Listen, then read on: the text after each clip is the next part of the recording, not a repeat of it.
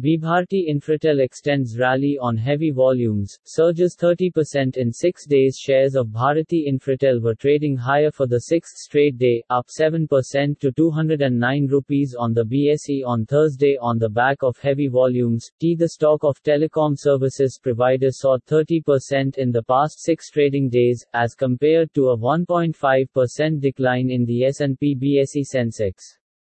The trading volumes on the counter nearly doubled today with a combined 15.9 million shares changing hands on the NSE and BSE till 2:07 p.m. Bharti Infratel is a provider of tower and related infrastructure and deploys, owns and manages telecom towers and communication structures for various mobile operators. The company's consolidated portfolio consists of over 90,000 telecom towers. T. The board of directors at their meeting held on April 23, 2020 had took note of the status of scheme of arrangement between Indus and Bharti Infratel and have further extended the long stop date till June 24, 2020, subject to agreement on closing adjustments and other conditions precedent for closing, with each party retaining the right to terminate and withdraw the scheme. T. Bharti Infratel, in which Bharti Airtel has 53.5% stake, owns and operates over 40,000 towers. It holds 42% in Indus Towers, which is a tripartite joint venture JV between Bharti Infratel, Vodafone, and Vodafone Idea in the ratio 42 hours 42 minutes and 11 seconds. Rect Investment FDI rules add another layer in an approval process already encumbered by red tape, a lack of transparency and worries that Chinese investors are encroaching into Indian businesses.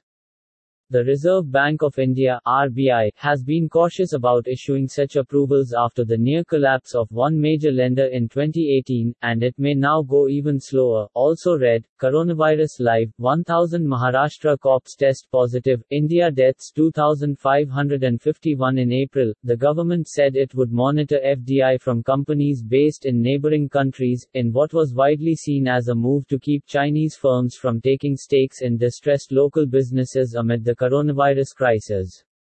China has called the rules discriminatory. For Xiaomi and Oppo, both of which sources say have been waiting for around a year to get an NBFC approval from the RBI, the policy comes when India's smartphone shipments are likely to decline by 10% this year due to the coronavirus led slowdown.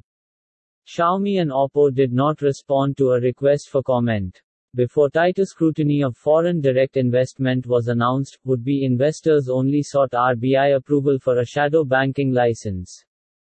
Now, it will be a two-step process for those from the neighboring countries and approval will probably take longer to obtain, industry sources say. Also read, India Coronavirus Dispatch, How to Make India Truly Self-Reliant, Confident Alok Sonkar, a partner at Indian law firm Krishnamurthy & Co., said the government needs to sign off on the initial capital infusion into an entity before it applies to the central bank for a license. And even if the RBI were to grant an NBFC permit to those who have already applied, such as Xiaomi and Oppo, companies who raise funds from the neighboring countries will face delays on their plans as these will need government approval, he said.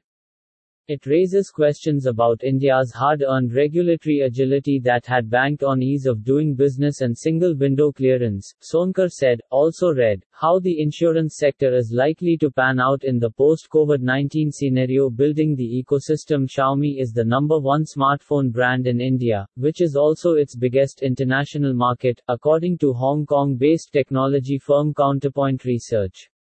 It has a 30% market share based on shipments versus rival Oppo with a 12% share. Neil Shah, a vice president for research at Counterpoint, said that an NBFC would give Xiaomi and Oppo access to user data and spending patterns which can be exploited to boost revenue for other services. Profit margins from their smartphone sales are estimated at 1 to 2%. Chinese brands are sacrificing margins on hardware to build a user base of hundreds of millions which they can monetize, said Shah. Their ambitions can be delayed by the policy. In recent years, several companies have started operating as Indian shadow banks that lend more easily to customers new to the credit ecosystem. India's total credit demand is projected to be $1.41 trillion by 2021-22, consultants PwC estimate. Also read, garment manufacturers urge Gove to support garment retailers. Traders India is lucrative for Chinese players as some have encountered regulatory setbacks in other Asian markets.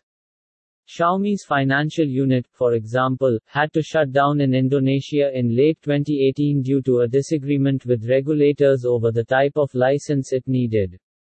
Xiaomi's and Oppo's consumer finance ambitions could face further delay as worries about Chinese investments grow more broadly amid anger in India over China's handling.